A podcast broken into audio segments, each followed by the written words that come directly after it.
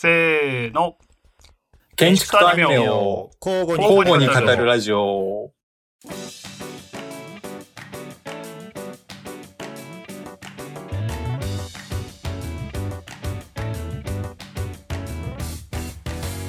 はい、建築とアニメを交互に語るラジオ略して健康ラジオ第32回パーソナリティの田中間宮と、はい、小村上と。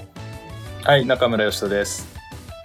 えこのラジオは建築をこざす我々が定期的に建築の話はしたいけどずっと真面目な話ばかりしてる正直飽きちゃうから建築とそれ以外を交互に語ることで建築マスターシンデレラボーイズアンダー35の皆様でお送りするラジオです。このラジオでは建築の話をしたらその分好きなアニメアイドルの話をしなければなりません。なぜならば私たちはそこそこの建築構造デザイナーでもありキラキラ輝くアイドルだからです。建築とそれ以外を相対的に語ることで新しい表性を発見したり、建築アニメの双方に理解を深めようという真面目な試みですよ。はい健康ラジオ第32回ですはい、こんに新しいクールのアニメが始まりましたね。待望の建いや建築マスターじゃねえ、アイドルマスターが。で今期はね、ちょっと豊作らしいんだよ。へえ、そうなんだ。なんかね、あの全くノーマークだったやつが割と面白いって始まってるせいで、うん。めちゃくちゃ見るのがあるんですよ。例えば？へえ、例えば？今江戸前エルフが超面白いってみんな言ってる。江戸前エル全フ？然、全然チェックしてない。これは全然知らないで異しょ。世界転生ですか？あのね、逆異世界転生。逆異世界転生。あああ、なるほどね。そうなんだ。東京にエルフが転生してきて早600年みたいな感じ。これ面白いね。なんか、これ面白い。尾崎優香じゃん。そうなんですよ。サーバルちゃんじゃない、久しぶり。そうなんですよ。主役なんですごめんなさいね、気持ち悪い話しちゃって。とか、うん、はい。あとほら、ここ今期さ、もともと注目作めちゃくちゃ多いじゃないですか。推しの子とか、子ねアイマスもそうだし、うんああ、そうか。このスバもやるし、あとあれ、クスシの一人もやるし、うん。あと王様ランキングも2期あるし、あとガンダムもあるし、てか、鬼滅もあるし、うんうん、あるね。あと、あれね、僕の心のやばいやつね。ああ、そうそう。あれいいよね僕の心のやばいでしょ？あとじあの、ジャンプも地獄楽があるんですよ、マッパが。ありますね、ありますね。あとね、スキップとローファーは絶対面白いの。いい絵だし。ね。で、なんかあと、あの、IG がやってる天国大魔教のクオリティが半端じゃないって聞いてまだ見てないんものすごい作画らしいんこれ。1話から。っていう感じで、今のところ10個ぐらい見なきゃいけない。うん。全然、全然追いつかない。あ、そう、あとね、魔法使いの夢も始まるし、うんちょっとね、ダメなんですよ。あの全くまだ見れてない。ので、建築の話をしてる場合じゃないのではないかと僕の近況ですね。皆さん、近況はどうですか？近況？今日。中村君はね、仕事しかしてないんでしょ、すいませんね。忙しいんすよ。忙しいっすね。忙しいですよね、翔さんね。吉田君は？僕も最近仕事してますよ、割と真面目に。あの、翔さんに相談してる仕事もあるし。ああ、そうですね。うん。ねうまくいくといいですね。ねはい、えー今回のテーマは引き続きハイテクをやろうかなと思っておりますよ。そうですね。前回やりましたけど、あれだよね。前回そう、うん。覚えてますか？あの、一応投資で2回やるよっていう試みをうん。今回から始めてるということですね。前回のでしかも当番会ということで、そうそうそう。前回のハイテクを踏まえて少し時間を空けて2回目を取るぞと。その2回目ということです、どうどうです？そのちょっと間を置いてみてなんか思うところありました？思うところはちょっとまあうーんまあ1回目でだいぶ語りきったなって感じはああるので個人的にハイテクについて。まあ、概要は、うん、概要は。うん。まあ、まあ、いろいろ賛否両論あると思いますけれども、僕なりの見方みたいなのを語ったつもりなので、まあ、ちょっとこう開いていければなと、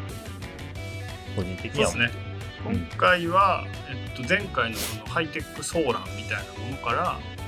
なんかこう今につながるハイテックとかハイテックってこうだよねみたいなのがなんか一個仮にでもいいから、うん。言えたら何かこうなん我々も例えやすくなったりとかうん。なんか理解が深まるんじゃないかなと思っておりますけど、吉野君そんな感じでいいですか？いやいやいいと思います。あの、実は、実はっていうか、あの、この収録の1週間ぐらい前でしたっけ？もう3人で集まって喫茶店で喋っちゃったんですよね。ちょっと 喋っちゃったねうん、ちょっとねそう。まあ、割とね面白いねなんかもう3人で楽しんじゃったっていう感じもあるんですけど、ねまあでも語り直して悪いことではないので。そうですね。そうだね、うん。まあちょっとそんな感じで、あのまあ今日はもうハイテックはさ入り口だけど出口はもうちょっと見えないと思うので、なんか遠いとこに出れたらいいなと思って、いいですね。そうしましょう始。めていきたいと思うんですけど、よはいろしい。ですか、OK です。じゃあ仕事でヘロヘロの村上くんよよーし。ろしいですね。OK そ。れでは早速始めます。健康ラジオ第32回あなたの笑顔です。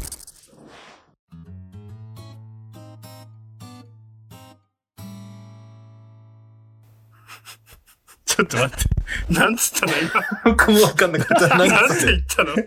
なんて言ったの？建築マスターシンデレラボーイズ、あなたの笑顔です。え？あのさ、あのさ、モノマネを入れるんじゃねえよちょっと低い声出。し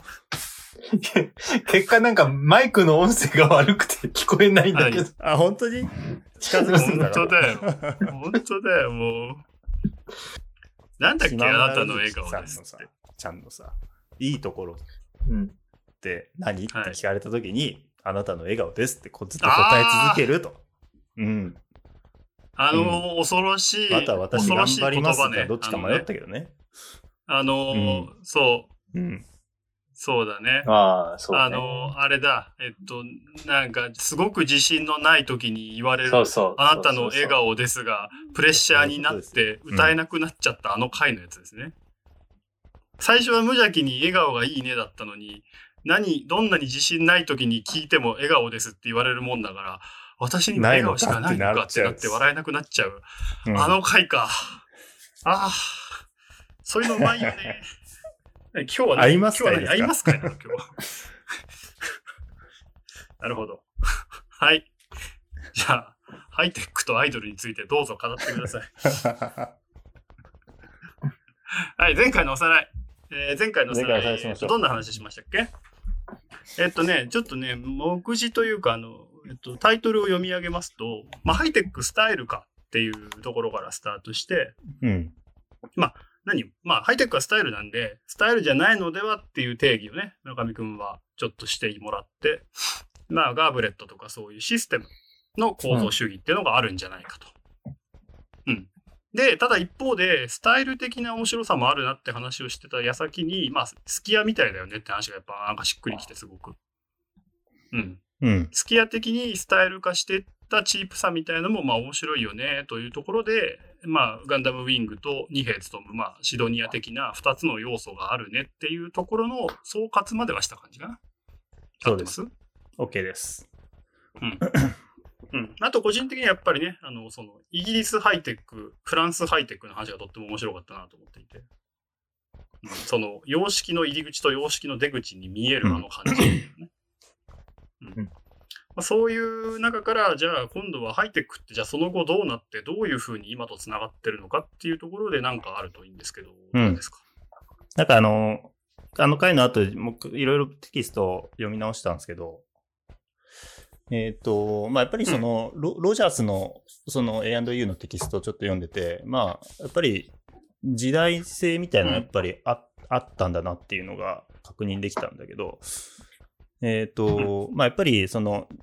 スタイルの始まりと終わりみたいな、間宮君が言ってた話っていうのは、ちょっと意識してたんだろうなというのが、そこにうん。見えていて、まあやっぱりそのモダニズムの終わりっていうところをすごい意識しているらしいですね。うん。まうんあその、それも今でもハイテックの、我々のハイテックの分析に近いような見方でモダニズムを見ていて、えっ、と、まあそのモダニズムを始まりと終わりっていうのがあると思うんですけど、そのフローの中で次のスタイルっていうか次のその形式っていうのをまあちゃんと打ち出していかないといけないと。だからやっぱりその後期モダニズムのまあちょっとこう予定調和的なというか停滞気味になっているような状況に対する一手として、えっ、と、まあそのポンピードに取り組んだみたいなことはあの書いてあったね。うん。なるほど。だからまあなんかこう新しいそのえっと試みであるとかそのデザインの挑戦みたいなところが、まあ一つの構築性となって現れているっていうまあちょっとこう普遍的なあの、えー分析になっちゃうんだけれどもうん。まあなんかそういうところっていうのは、まあその時代の流れの中ではあったんだなみたいなのはあの読み取れましたけどね。うん。うん、うん、うん。うん。なるほどね。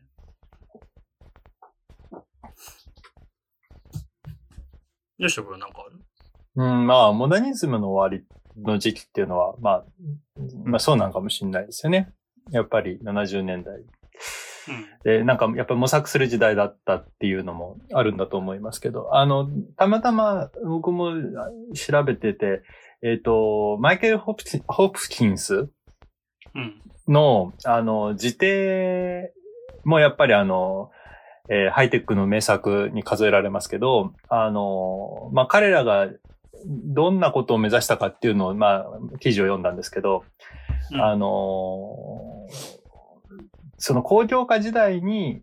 どういう様式ができるかって言ったときに、やっぱり流通剤を使うとか、うん。えーなるべく安くとか、えーつまり、社会の世相をこう反映した新しい様式っていう意識はなんかあったんじゃないかなというふうに読みました。うんなので、あの、それまでの、うーんなんというかな、あの、モダニズムの、えーまあ、当然それは、えっ、と、様式建築からの脱却っていうところからやったんだけれども、でもやっぱりその、一品生産的なところもどうしてもあったと思うんですよね、それまでの時代っていうのは。うん。手、手で作るっていうか。で、それをあの、やっぱり機械化していくっていう話は少しハイテックが、えー、次にそのスタイルを進めるっていうふうなところのテーマの一つだったんじゃないかなとは思うなっていうのをちょっと今聞きながら思ったことと、おあと、やっぱり、えっ、と、ハイテックだけを取り出して考えると、おまあ、もう少し広い視野を持ってもいいのかなっていうのも、まあ、この前も話しましたけど、そんなことを思っていて、うん。えっ、と、まあ、ちょっとこれか仮説、か仮定ですけれども、えっ、と、1968年の、えー建築上長っていう建築会、建築の解体っていうのがあるじゃないですか。えっ、と、うん磯崎さんがやった。で、あれがやっぱりペーパーアーキテクトっていうか、そのプロジェクトアーキテクトみたいな人たちがあー出てきたのをえー紹介していると。で、えその次の時代ぐらいがやっぱりハイテックですよね。うん。で、じゃあその後何が起こるかっていうと、えーあの、デコンストラクティビズムであったりとか、えー今度はプログラム論であったりとか、うん。うん。うん。じゃあその一連の流れ、あの、60年代後半からその、えー2000年ま、2000年代に至るまでのその試み、いろんなスタイルが出てきた試みって何だったのかっていうと、結局なんかモダニズムの解体みたいなことをみんなやっそうね。出たんじゃないのかな。で、それの一断面がハイテックだったんじゃないのかなっていうふうに、あの、捉え直すと、あの、やっぱりそこだけ一つ、一断面を取り出すんじゃなくて、どういう試みがこう連綿と続いてるのかっていうことを、え見ると、やっぱり面白いのかなっていうふうに思いますね。うん。あのーなんか、前回、その、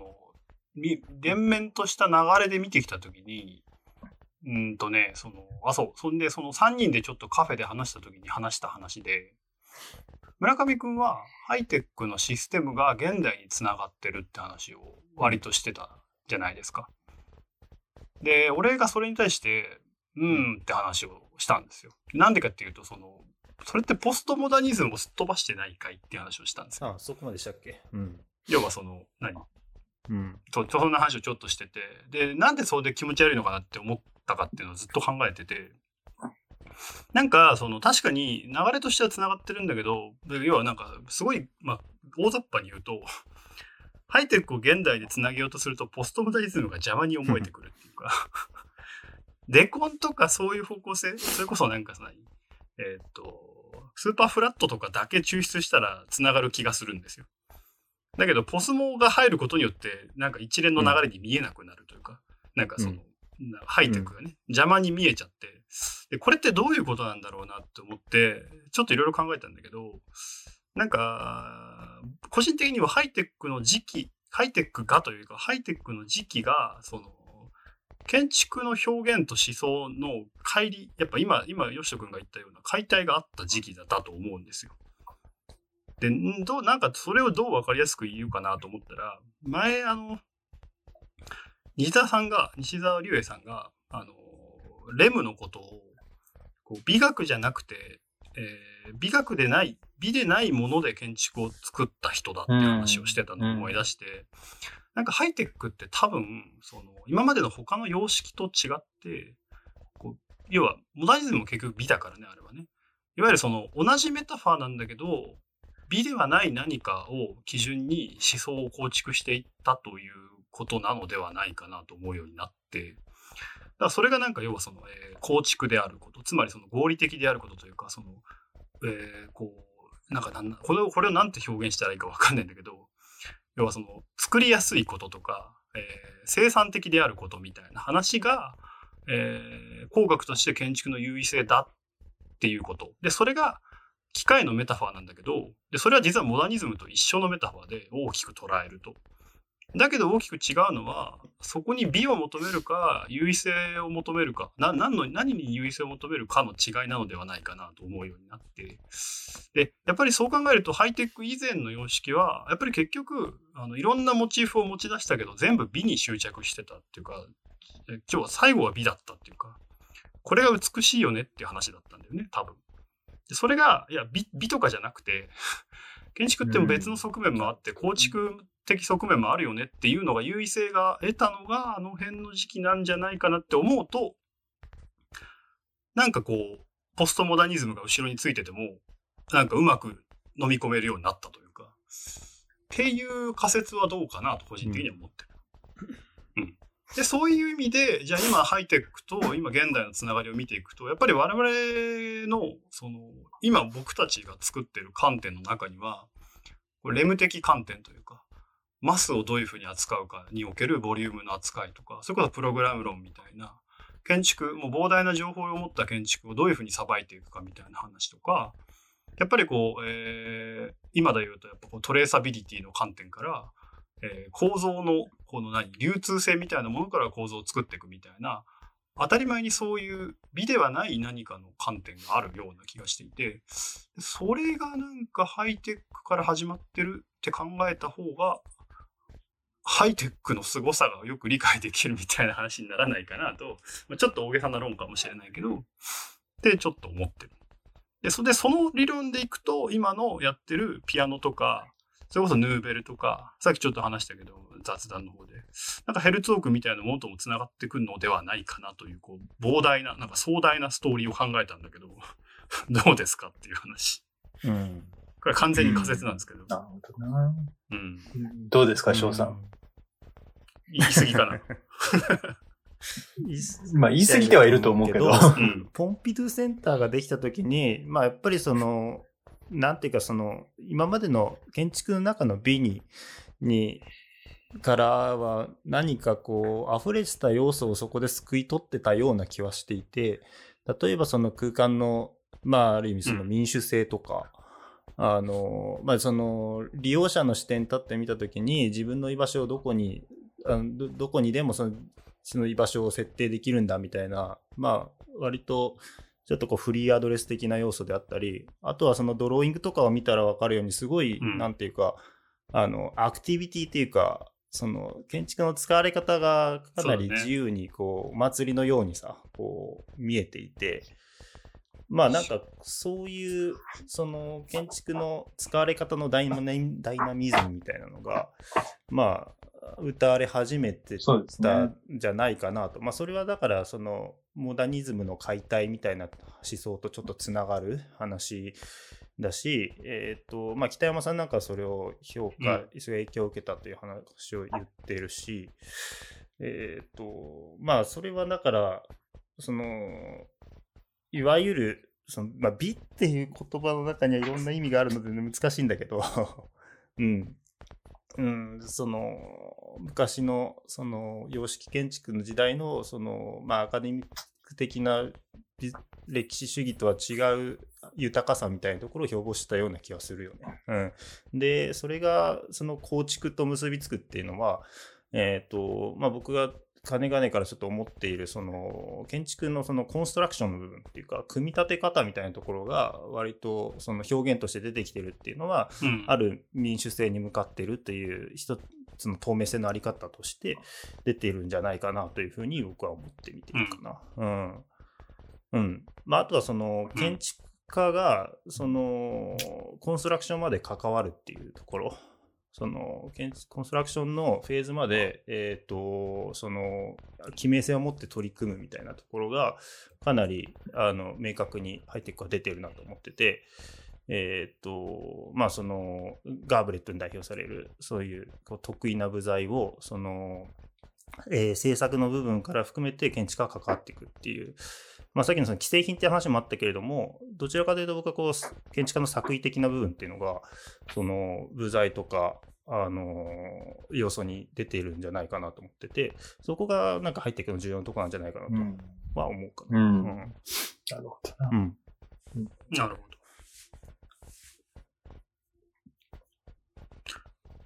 ポンピドゥはさ、美しいと思います？うんなんか、うんなんかやっぱり村上君の話、今の話を聞いてても思ったんだけど、その、祝祭性とかって、その、建築それ自体の話ではやっぱちょっと違う気がしていて、うん。建築が持ってる多機能性とか多様性の話をやっぱしてるような気がするんで。なるほど。で、なんか僕らはその瞬間に、我々は結構そういう幅レンジのある人間だから、うん。今今現代においていろいろし、うん。包括的に歴史を知ってるから、なんか建築を評価するときに美しさじゃないそうですね。軸を持ってるじゃないですか。でポンピドゥセンターは美しいのかって言われたら、つまりその、えーっと、溢れ出る構造が美しいのかと言われると、はてってちょっとう思っちゃった。ん。まあ、そのストーリーがすごい美しいなとは思うかな。なんかそのプロセスっていうか。そう、もののもプロセスが。ものとして、うんものとして。で、割と、なん、なんていうのかな、そういう、なんかガーブレットに代表されるような部材のストーリーだけ見ても、まあやっぱり、その作り手の意思みたいなのがそこにこ込められているし、えっと、まあ、その鋳造で作るってなった時の、その、実は日本のエンジニアとの対話があって、そこに。ちょっと前回言わなかったんだけど。うん。うん。ああの、今ピーター・ライスが日本に来た時に、その、当時、あの、日本ではうん大阪万博の時代で、あの、お祭り広場の、あの、スペースフレームの、えっ、と、構造概要を川口守が、うん。その説明ししたらしいんですよ。で、それにだ大変感銘を受けて、あのあれもボールジョイントの部分がいいものなので、でそういうこう部材の物語みたいなものを、その、えっ、と、まあ、設計に取り入れたっていう話が、まあ、よく斉藤先生なんかしてるんですけど、そそれを物語としてよく嬉しそうに語るんですよ。うん、なんかそういう豊かさ、その、専門家同士の英英知がこう結びつくみたいな豊かさっていうのは意外とその一般のうちの人々にも共感されうる話なんじゃないかなと思っててだからその美とそれを美と呼ぶかどうかわかんないけれどもうんまあ一つのこう民主民主性っていうか開かれた形なんじゃないかなというふうに思ってる。うん。うん。なるほど。ハイテクはハイコンテクストなんだね。ハイコンテクストだね。うん。うん。まあ今の美、美の話で言うと、ちょっと僕も、あの、まみやさんのコメント聞いてなるほどなと思ってたんですけど、あの、立ち工事の生きられた家っていう本がはい。あるんですけど、あの中にあの、仮面と迷宮っていう言葉が出てくるんですよ。知ってます、うんなんかあの覚えてるけど。まあ、ざっくり僕の解釈で言うと、建築っていうのは、あの、内部空間を作るだけじゃなくて、こう、社会との、えー切断面、つまり外装を持たなきゃいけないと。で、それは、外装というのは、エティシテというか、まあ、多くの場合、その社会的な要請によって、えーまあ、デザインされうるものであると。ねつまり、うん、言ってしまうとそれはもう仮面を被っているようなものだと。つまりか社会のか、社会に向けての顔を持っていると。で、うんえーまあそれが一つのお建築の、まあ、極だとすると、えーもう一つの反対の極っていうのは、まあ、内部空間だけ作るという、あるう内向性。で、それは、えーいくらでも内部空間というのは自由にしていいので、えーその極、極、極まで行くと迷宮性を帯びるはずであると。うんというわけで、その建築が持っている一つの外に対する方向が仮面であって、内に対する方向が迷宮であるっていうふうに、まあその二つを、まあ、あの、対提示して、えーまあそういう問題をみたいなことを論を進めるわけですけど、うんまあ仮面と迷宮だと。で、えっ、と、じゃあ仮面っていうのは何かって言うと、やっぱ美しくあるべきだと思うんですよね、仮面っていうのは。うんでハイテックというのは、やっぱりその仮面を脱いだと。そうだね。そうだ。脱ごうとしたということとして解釈するのかなと思うわけですよ。で、えっ、と、つまり、社会に向けての顔じゃなくて、内部で何が起きてるのかっていうのが、まあ、それだけを表現するというふうなところでいくと、やっぱり、まあ、この前のお回でもちょっと僕があ言ったかもしれないですけど、こう立面を、うん立面的な構成を持たないとか、透明性の話。えーうん、もしくはその、翔さんもさっき言ってたかもしれないけど、その、えーコンストラクションうん。が表現になってるとか、もしくはそのシステムが表現になってるとか。で、まあさっきのポンピドゥが美しいかどうかっていうと、やっぱりその多用途性、多機能性、祝祭性みたいなことだけがあるうん。っていうことですよね。多分そのダクトの表現とかにしても、その通路の表現にしても、そこにこう人が動くとか物が動くとかそういうことだけでできてるっていうふうに考えると、やっぱりかなりその仮面的な考え方ではなないな、みたいなね。うん。だから、そういう意味でその、近代建築が持っていた、あの、ある種、社会とのえー切断面としての立面っていうか、まあ、そういう仮面性と呼ぶとしたら、それをまあ、剥ぎ取るみたいな感じだとすると、やっぱりハイテックがやったことはお起きそうな気がする。で、翻って、じゃあ、現代にどうなのかなとかって思うと、僕最近ちょっと興味があるのが、その、えっ、と、立、その、立面を持つってことは、ある程度何か閉じられた空間が想定されるんですけれども、えっ、と、そうではなくて、こう、もう少し開かれた建築が最近の、まあ、テーマだとすると、どんどん外に広がっていく方向を持ってるわけですよね。あの、もしくは、エクスキ、あの、なんで、こう、排他的ではなくて、もうちょっとこう、融合していくような方向性を持っていて、まあ、そういうこととハイテックの、さっきの仮面を取るみたいな話っていうのは、やっぱりリンクして考えると面白いな、面白いのかもしれないなと思っている。つまり、なんか外での流動性とか、外でのその行動パターン、行動っていうのと内側の行動っていうのがなんとなくリンクするような思想やっぱりその現代性として捉えると、まあハイテックがそれの実は一歩目を踏み出してるっていうふうに思うと、なんかそれにふさわしい様式、様式っていうか、であったりとか、仕組みであったりとか、あの、テクノロジーっていうのを与えようとしてたというふうに考えれば、なるほど、わからない話じゃないな、みたいな感じでちょっと僕は思ってました。ちょっと吉田に質問してみたいんだけどさ、うん。今の話で、その、まあ、ハイテクはその仮面を剥ぎ取ったというところうん。に着目したんだという話の中で、それはなんかこう概念的にはわかるんだけれども、とはいえそのハイテクの中にはそのエンベロップのその外皮のテクトニクスっていうのが一方であるじゃないですか。その透明性に向かうガラスのテクトニクスみたいなあそうですよね。まあうん。まあ一方で、すあの、はいはい。まあポンピドゥなんかだと、その設備露出とかがやっぱり代表されるように、かなりあのメカニカルな、その、まあ機機能が露出してるっていうだけです、感じは、イメージはありますけれども、まあそれだけではないハイテクの広がりもあると思うんだけど、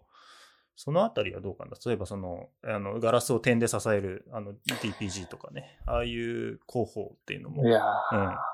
これね、いや、これもう一つ僕も今日話したいなとうん。思ってたところがまさにそれで、あの、うん。この前、あのうん。3冊紹介してもらったじゃないですか。うん。 Building Envelope と Connections と Supersheds っていう3冊。で、あれって何の話かっていうと、外装の話と、えー、まあ屋根っていうか覆いの話と、あとそのコネクトの、あまあ接合部の話ですよね。で、この3つで、もし、そのハイテクを抑え込んでるというふうに仮定をすると、えー、まあ、覆われる空間っていうのと、こう、囲われる、うん囲われるっていうのが外装のことです。外装の空間っていうの。あなんでこれが、そのタイトルになってるんだろうっていうふうに思うと、あの、まあちょっと言い過ぎかもしれないけど、スーパーシェッツって大空間なんで、どこまでも大きな内部空間を構築するっていう風なうんイメージがあるんですよね。あの、大空間を作るっていう、言った時には、あの、つぶ、小さい単位をこう、えー覆うんじゃなくて、もっと、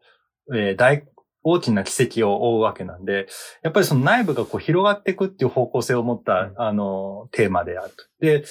えっ、と、外装についても、えっ、と、どこまでの範囲を囲うかっていう技術っていうよりかは、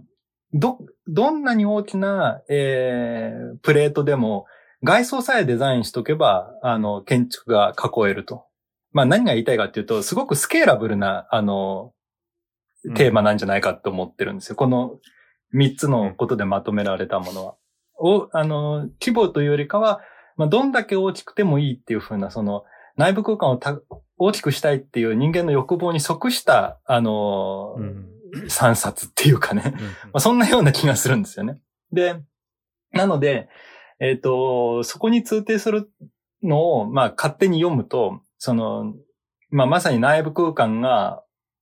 オープンにどこまでも広がっていくような人間の夢を書いてるような気がすると。なんかそういうのが実は内在していて、えっ、と、その時に、えー外装というものは、えーそこがこう構造的な要素になってしまった途端に、内部はそこまでっていうか、うん。こう建築の境界が決まっちゃうみたいなところが、まああるので、それをもっとその軽やかな外皮で、えーつまり構造体とは分離した非体力なものとして、えー追求しなきゃいけなかったんじゃないかなと。で、うん、に近いのではというふうにちょっと、かなり意訳ですけど、ちょっと思ってます。なんかこの辺の話はですね、ちょっと、あの、ミースのファンズワース邸って、あの、構造体がすガラスの外側にあるじゃないですか。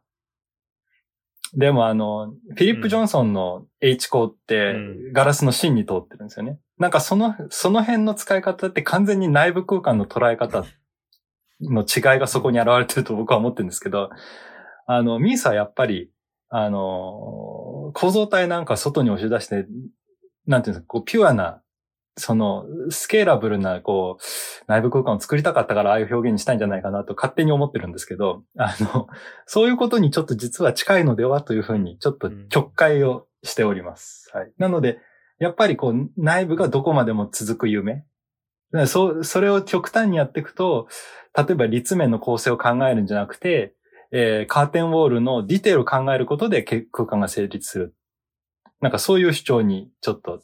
うん思えるんですけどね。とか言って、なんかちょっと喋りすぎたけど。いや、おかしくないんじゃない？宇宙技術の発達とリンクして考えたらあり得る話な気がするけどな。うん。もっとシビアな環境でどう生きていくかみたいな技術がちょうどその時期に発生してるタイミングだからね。そうですね。まあやっぱり、うん全然おかしくない気曲、が曲章を考えて、そうそうそうそう。なんですかね曲題を得るみたいな。うん。うんあり得るよね。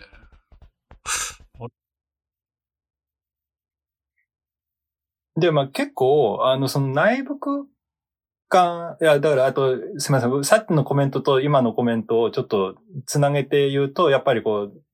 えーハイテクっていうのは、やっぱり内部空間の建築っていうか、なんかそんな風に僕は思えてきます。で、それは、それはもう一歩言うと、やっぱりかなりユートピアンな建築だと思います。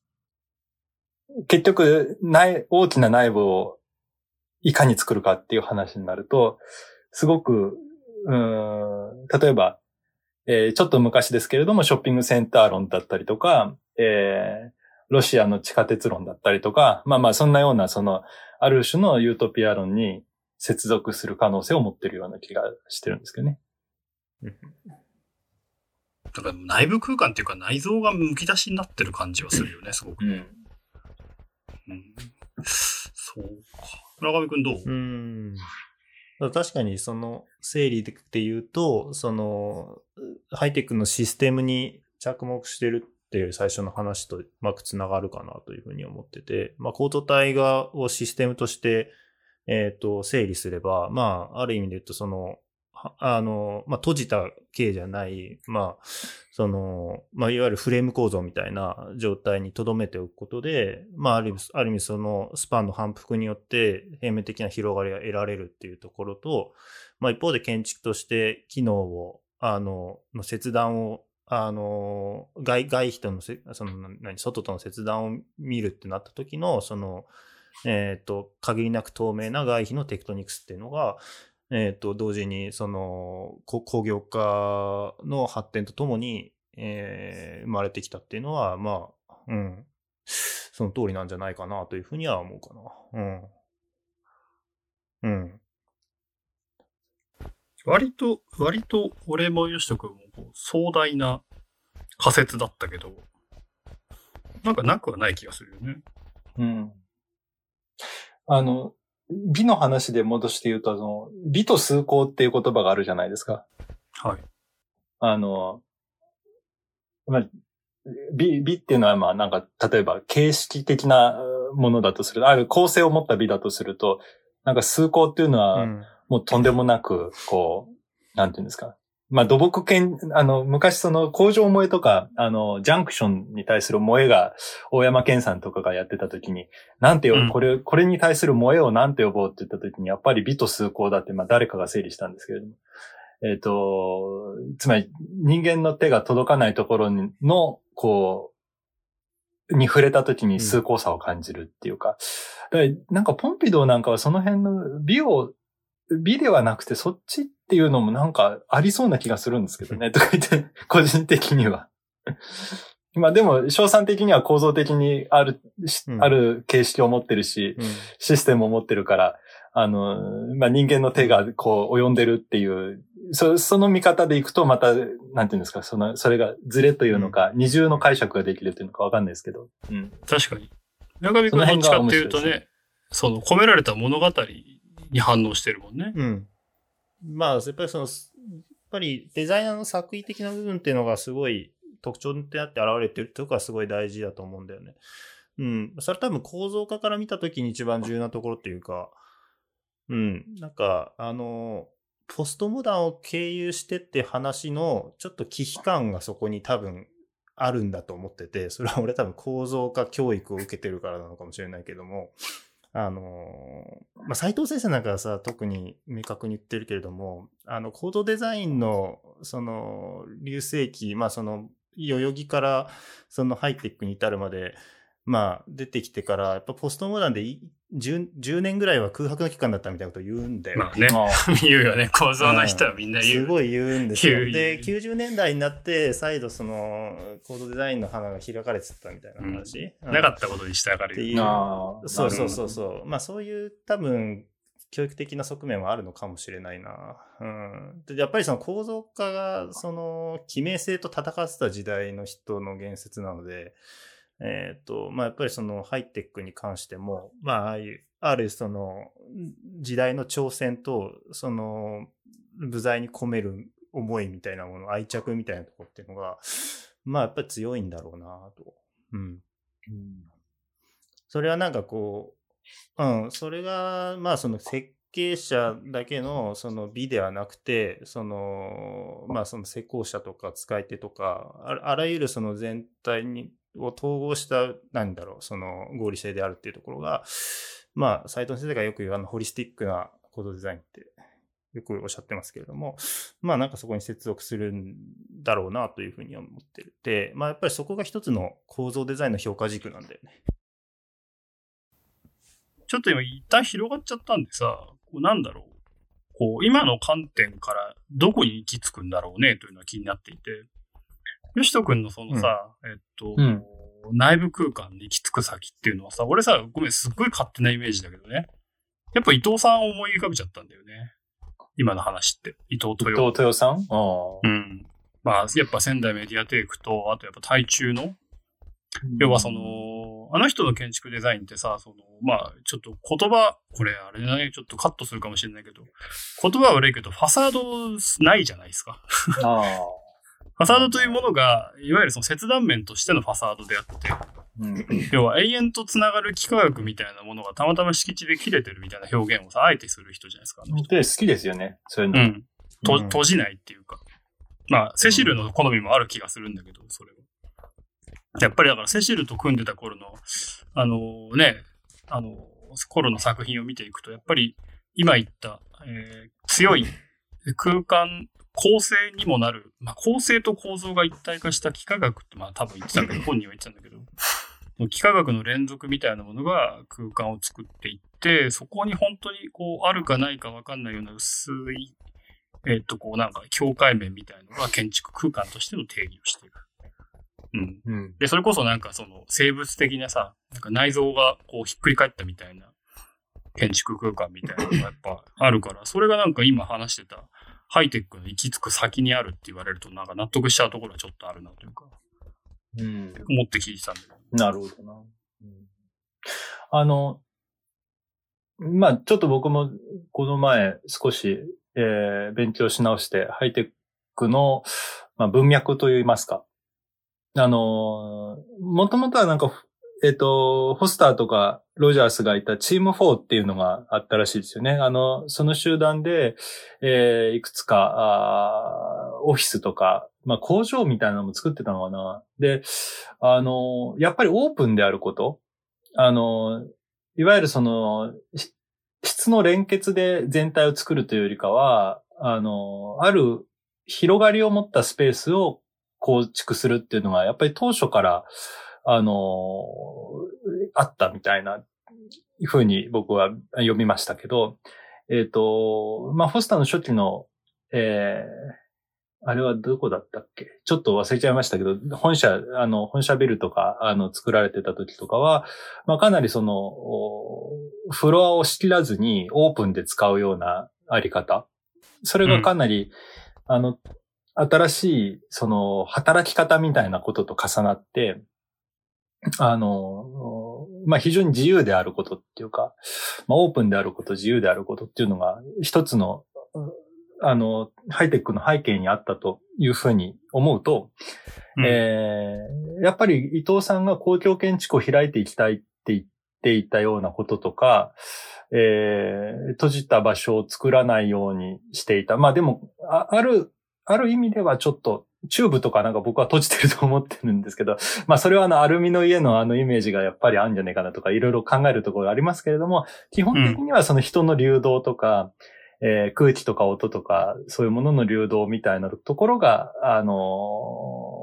なんか公共建築を自由にさせていくようなイメージと重なっているというのは僕も理解をしてます。そのように。で、さらにもう少しそれを次にどういうふうな発展になるんだろうなって思うと、今度は、あの、人の流動だけじゃなくて、物と物の流動だったり、あの、経済の仕組みとか、流通とか、そういう、えっ、と、人間以外のものの、この流動、まあ、塚本先生的に言うと振る舞いみたいなものに、今、テーマが少しシフトしてるような向きもあるし、えーそうすると、じゃあ、部材と部材の構築性みたいなところとか、その部材の独立性みたいなところに注目される方もいらっしゃるし、まあ、なんとなくそういうふうにこう考えていくと、あの、何、その、オオープンな状態とか、流動する状態みたいなことをこう、えー引き継いでいっているような。で、その、そこの役者がどんどん変わっていってるっていうふうにも理解できるのかもしれないですよね。なるほど。なんかこれをうまくアニメで例えたい？これ何なんだろうね、この現代性。でも、うん。何なんだろう。なんか、Mac の、Mac のパソコンが最初スケスケだったのとちょっと似てるなって思って聞いてたけど、違う。なんかさ、ゲームボーイがスケスケのやつ、あれ、あれっぽいなって思って聞いたんだけど。ああ、な、これは何なんだろうな。なんかうまくいゲームボーイはでも違うじゃん。初期は、初期はあの、白物家電的だったよね。。なんか一時期さ、うん家電がすごいスケルトンにするの流行ったじゃん、こう。なんか、ああれっぽいなと思って聞いてんだけど、全え然ーうまく言えない。いや、時間的にもまとめしたいんだよね。まとめたいんだよね。なんかうまいこと言いたいんだよね。ああ、難しいな。なんだろう。俺でも、意外とあの、エヴァのさ、あの、なんだっけ、黒い機体。あの、なんだっけ、あいつ。3号機。ワイのこと殴れっていうやつだ、うん。当時。スアー当時。当時が暴走しちゃった時にさ、あの、肩の、か肩のパーツがパージしてさ、中からさ、生身の腕みたいなのが出てくるじゃん。出る出る。うん。あれ割と衝撃的だったんだよね。うん。でもあれがかっこいいって思っちゃったんだよな。だから要はさ、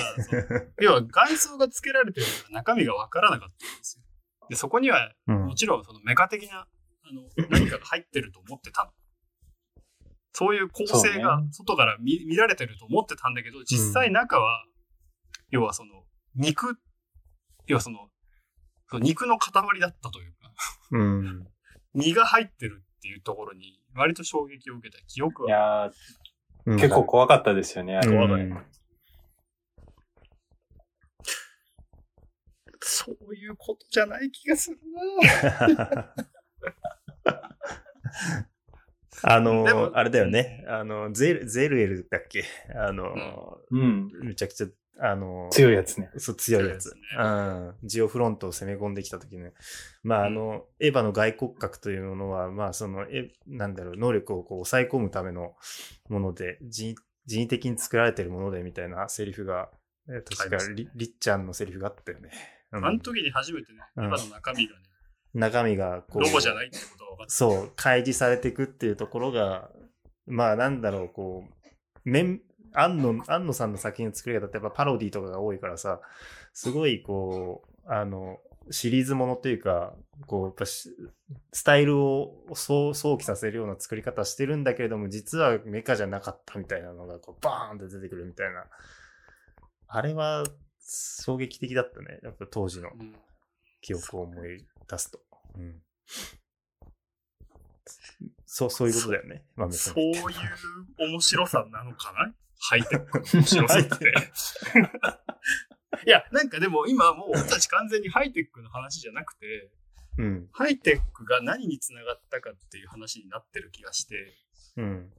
で、えーっと、やっぱ一つは、その、うん、ハイテクの持つシステムが思想に切り替わっていって、民主制という新しい価値観を獲得しているというか、まあ、つまり新しい美的なものを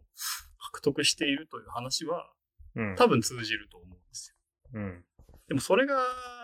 なんか具体的にじゃあここに現れてるっていうのは、ちょっと分岐しすぎてて多分取り留めもないわけ。だから時間的に話せなかったけど、今ヘルツォークとか、要はその正当なヨーロッパ系の今の現代建築家に引き継がれてるっていう話は絶対あると思う。それこそピアノとか、ヌーベルとか、うんヘルツォーク、あとはレムに関しても多分そうだし。うん。そういう話の本筋が一つ。で、そうじゃなくてやっぱ俺たちは日本にいるから、そういう日本におけるハイテクへのつながりみたいなのもやっぱ割とリアルに感じていて、でやっぱその一つが伊藤さんだし、うんもしかしたらスーパーフラット的なものにつながっていくのかもしれないし、もしかしたらライトコンストラクチャーみたいな方に行くのかもしれないが、なんかどれが正しいとはやっぱ今、今んとこすぐには言えないんだよね。でも大きなきっかけというか変換点だったというのは確認できた。で、それがどの辺にあるのか少し分かった。そうね。でも、じゃあ、それ何って言われると、すげえ難しいんだよね。俺が思うような、その思想の切り替え、価値観の違い、えービデオを経由しない何かみたいな話も一つだし、えっと、構造、なんか構造に意識することによって、構造と内外みたいなものは違うと。非構造という概念がやっぱ発生して今度。だからこそ得られる透明性とか民主性みたいなものの発展として見てるのが、ヨシト君だとしたら、で村上君は逆にそこに、えー、エンジニアリングとしてのストーリーというか、まあそれこそまあ民主性とも絡む。人と、うん要は人間の手手で作るもの。うん。うん。作られ方の開示みたいなものがある意味で共感を生むから、そこにこう民主性ないしは、えー美が生まれる。うん。ということも理解できる。うん。だからどれも間違ってないように思えちゃって、まとまんねえって話なんだけど、なんか、ど、どれが正しいとはやっぱ言えないんだけど、な、なんかね、うん。これってこういうことかねって言って終わりたかったけど、無理かもしれない。もう一回やる？えー、なんかもうちょっとなんだけどな。もうちょっとですね。あのなんだけどななんかエヴァもいい気がしますけどね。あの、なんかさっき、翔さんか、あの、手、手垢っていうか、この職人の、職人じゃないか、設計者の、この手の痕跡が残るとか、まあなんかそれも一つのキーワードだなと思っていて、で、あの、なんかハイテクって、ちょっと、どの作品もなんか似てるっていうかですねすよね見えがかりが。。そうなんですよ。で、で、なんでみんな楽しんでるんだなんでそれが楽しかったんだろうっていうことを考えると、やっぱり自分の手で全部書けたからっていうことなのかなとかっていうふうに思うと、まあちょっと話は飛ぶんですけど、ちょっと同人誌っぽいっていうか、うん。おお。だから、今ね、あのー結局そのハイテックがやったオープンネスの話だったりとか、うん。物と物に実感を持ってそれを組み合わせようみたいな話っていうのって、結局なんか、なんて言うんだろう、その、自分のワールドを作れるっていうところが、なんか、あるような気がするんですけどね。そうだね。うん、で、なんかそれでいくと、あのーなんていうのかしら。あのやっぱりすごく流行ったので、あの、ハイテックっていうのは。あ。る、ある時期にかなり熱を帯びたし、だから、ポンピドゥセンターは、なんか壁さ、みたいな感じですごく人気があって、で、それをなんかコピー、さらにコピーする、なんか、なんか、ね、あの、絵師たちがいてとかっていう。うん。で、なんかそれがまたツイッター上に上がって、なんか、さらに別な、あの、なんていうんですか、こう創作が広がっていくみたいな、なんか、うん結構そういうオタクっぽい話だったりするのかなとか、ね。じゃあ、そうなると、ポストモダニズムのコミケじゃん。じ ゃいろんな、いろんなサークルがいるからね。あそうだね。混沌としたあの時期のことをみんなコミ、ポストモダニズムと呼んでる。まあでも、まあ確かに俺たちってそういう時代の最中にいるよね。それは思う。そうだね。まあ言ってしまえばあんま身も蓋もない話なんですけど、なんていうんですかね、こう、やっぱり実感を持って作っていって、なんかあんまり自動生成と、最近流行ってるその自動生成とかとはあんまりちょっと違うじゃないですか、方向性としては。ね。そうそうそう。違うね。うんやっぱりここだけ、このシステムだけはなんか自分の手で作るみたいな、そういう熱量があるし、うん。うんでもなんかできてきたものをちょっと引いてみると大体一緒に見えるし、みたいな感じで。そうだね。うんうん。まあすすごくそれが、なんて言うんだろうな。うん。なんか自分た、自分たちで自分たちをこう自己コピーしてるようなところもなんとなく少し思いますけどね。うん。そうやって増えていくみたいな。まあちょっとすいません。偉そうなこと言い過ぎてる気がするけど。いやいやいや。あの、もうまとめになっちゃうんだけど、うん。どうしようかな。村上くん先にまとめ、俺まとめちゃっていい？あ、先にお願いしあのます。、あの、ちょっと全然関係ない話かもしれないけど、あの、なんだっけな。えーっとね、抽象と感情移入っていう本がありまして、ほロリンガーっていうあの歌詞の、まあ、装飾論とかで割と出てくる。そう、いや、これすっごい変な本で、マニアックう。な。ん。まあ、要約すると、その、美しさっていうのは、まあ実、実存しないもので、えっと、うん人間がそこに美しさを見出すには、えっと、感情移入が必要だと。うん。共通した感情。で、そのためには、芸術っていうのは、ある抽象性を持っていないと、そこにこう自分を投影できないと。自分の感情を投影できる余地が、抽つまり抽象性がないと、えー感情移入ができないよっていう話があって。だから、えっと、何かその何、自然を抽象して、えーえー自分なりに解釈したものに対して人は美を見出す。その実存に対しての抽象、そこに感情みたいなのが生まれて美が生まれるみたいなのを書いた人がいて、その観点から、例えばそれが正しいとして、その観点からいくと、えーやっぱりその、えー感情移入をどこにするかということが、つまり逆説的に言うと美、美しさ、芸術を生み出していく。ってなると、やっぱり感情移入の仕方だけ美が存在するという言い方もできるんですよね。うん。で、そういう意味で、やっぱり今までの美というのは、その感情を移入する先が、やはり支配権力によってかなりこう限定されてきた中で、えっと、なんだろう。えー産業革命以降、民主主義以降、様々な感情みたいなのが分岐して、こう多くの、えー要は感情移入先ができたというのが多分、混沌とした現代モダニズム時代のスタートだとする。やっぱり今の話って、なんか別に何も間違ってないというか、要はその感情移入先が増えること、えー感情移入ができる余地が増えること、つまりハイコンテクスト化というのが、豊かさ美、美であるみたいなのに変換している時期だなとも言えると思ってるんですね。だから現代の美術っていうのはとても複雑で、えーハイコンテクストなものが多いなというイメージが。そういう意味でなんか、そう、その、さっきの、えーっと、ポストモダンは同人誌みたいな話は、まさにそれをかなり表していて、その、そう、感情移入先が増えること、つまりその、大きな思想を統一しないことみたいな、それが豊かであるみたいな思想に基づいた美術として見れば、うんやっぱハイテクっていうのは何も間違ってもないし、今俺たちが混沌として悩んでるのも、なんか正しい姿な気がする。それを悩めるだけがいい。悩めるだけ幅が広いというのが、こあの頃から始まった新しい美術の形なのではないかなと、ざっくりと思ってました。まとめになるかなって感じです。はいうん。中見君最後にまとめをあください。あ、どうぞ。うんあ、待って待って。翔さん、あ、翔さんの前に僕もちょっと最後一言だけいいですか、はい。どうぞ。ちょっと僕今日あの仮面を剥ぎ取るっていう話をちょっと、えー前半にしたんですけど、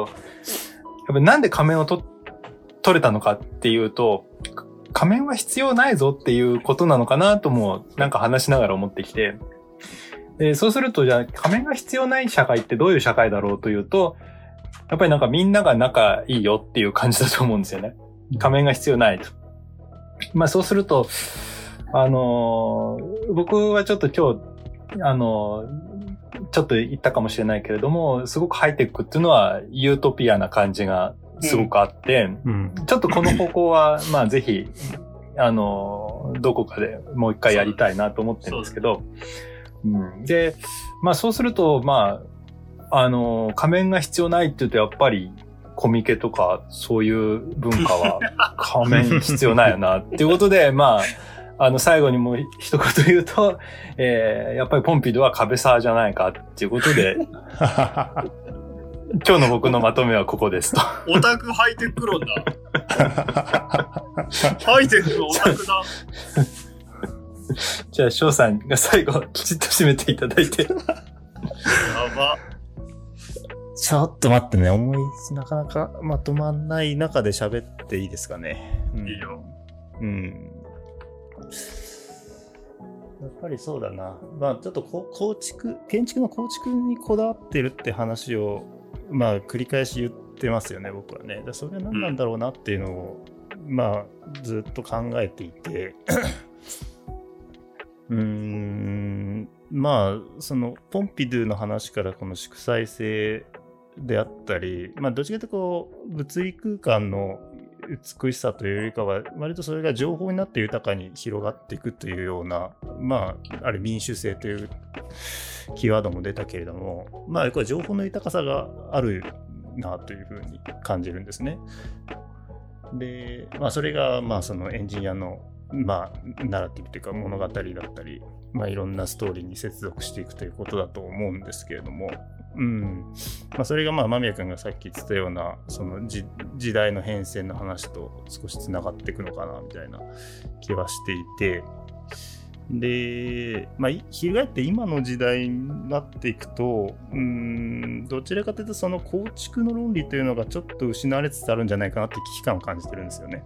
うん。うん。うんなるほど。なんかこうどちらかというとこう観念的な概念的なもののその情報だけが今あの情報空間の中で溢れていてそのものを作ることというかも情報を定着させるものはものだと思うのでそのものを作ること自体をこう思想的ななんだろう意味みたいなのをちゃんと言わないと、まあ、なんかこう社会が良くなっていかないんじゃないかなみたいな感じは思っていて。うんで今それを建築家の中ですまあすごいやってるっていうか言ってるのは山本さんだと思うんですよね山本理研だと思うんですよ。うん。えーえーと名古屋造形のあの名古屋造形大作った時にあの今度本が出るんですけどそれが、えーとタイトルが「materialization 物化物物化」っていうその訳すんですけどそういうタイトルの本で、で、まあ、まだ出てないんで、手元にはないんですけれども、なんかツイッターで山本さんが、その、 materialization とはみたいなテキストをこの前上げていて、ちらっと読んだときに、まあなんかやっぱハンナ・アレントの話が出ていて、まあ要はその公共性の議論をする際に、えっ、と、まあ人間の条件の中でレイバーと、えーワークとアクションか、その人人間の条件には3つの条件があって、でまあそのアクションの部分っていうのはその何かその思想を伝える上では人間の条件と必要なんだっていうのがまあ現れの空間っていうところで語られてるんだけれどもその他にそのアクションだけではその公共性は担えないんだと,、えー、とそこには物理的な空間だったり物物にしていくっていう態度が materialization っていう概念でそれがまああのそれセットでやらないとそのまあその公共性というものは生まれていかないんだみたいなことを言っていてうん。で山本さんはなんかそれをあのに取り組んでいる建築家なんですよね。まあ、それはまあなんかかなりシンプルな、えー、と概念なんだけれども、えーとまあ、あの名古屋造形っていうのもまあ一つの、まあ、ハイテク的な要素があると思っていて個人的には。うん、山本さんのその構造体の表現がそのままこう人間の人のアクティビティであったりシステムになって現れてるっていう、まあ、システムズストラクチャーっていうふうに彼自身も言ってるように、まあ、なんかそこにつながっていくなんか思想の連続性はあるかなと思っているので、まあ、それってなんか構造家が考えるそのストラクチャーとその建築のその思想のつながりっていうところのかなり根源的な部分なんじゃないかなというふうに最近捉えてみてますかね。だからそのやっぱ構築っていう部分っていうのを、あのーまあその思想的に、うん、更新していくというか考え続けていくっていうことがまあちょっと僕の課題かなみたいなちょっと真面目な 感想ですけれどもそんな感じでどうでしょうか。いいじゃないですか。お当番かいらしい。だってそもそもね、これは村上くんが語りたいという話から始まった大うん抵のうん回なので、うん村上くんの中でそういう気づきがあったのであれば、やった意味があったと。ちょっとね山本さんの話はまた山本利権会をやりたいけどね。そうだね。おうん。いいんじゃないですか。うん。ちょっとその触りの話ということで、今の話はちょっと聞いといてもらえればなというふうに思います。はい。うん。さて、そろそろラジオも終わりの時間ですが、今日の建築とアニメのバランスはどうだったでしょうか？このラジオはポッドキャストにて不定期の配信を予定しております。配信のお知らせは Twitter にて行いますので、気長にお待ちください。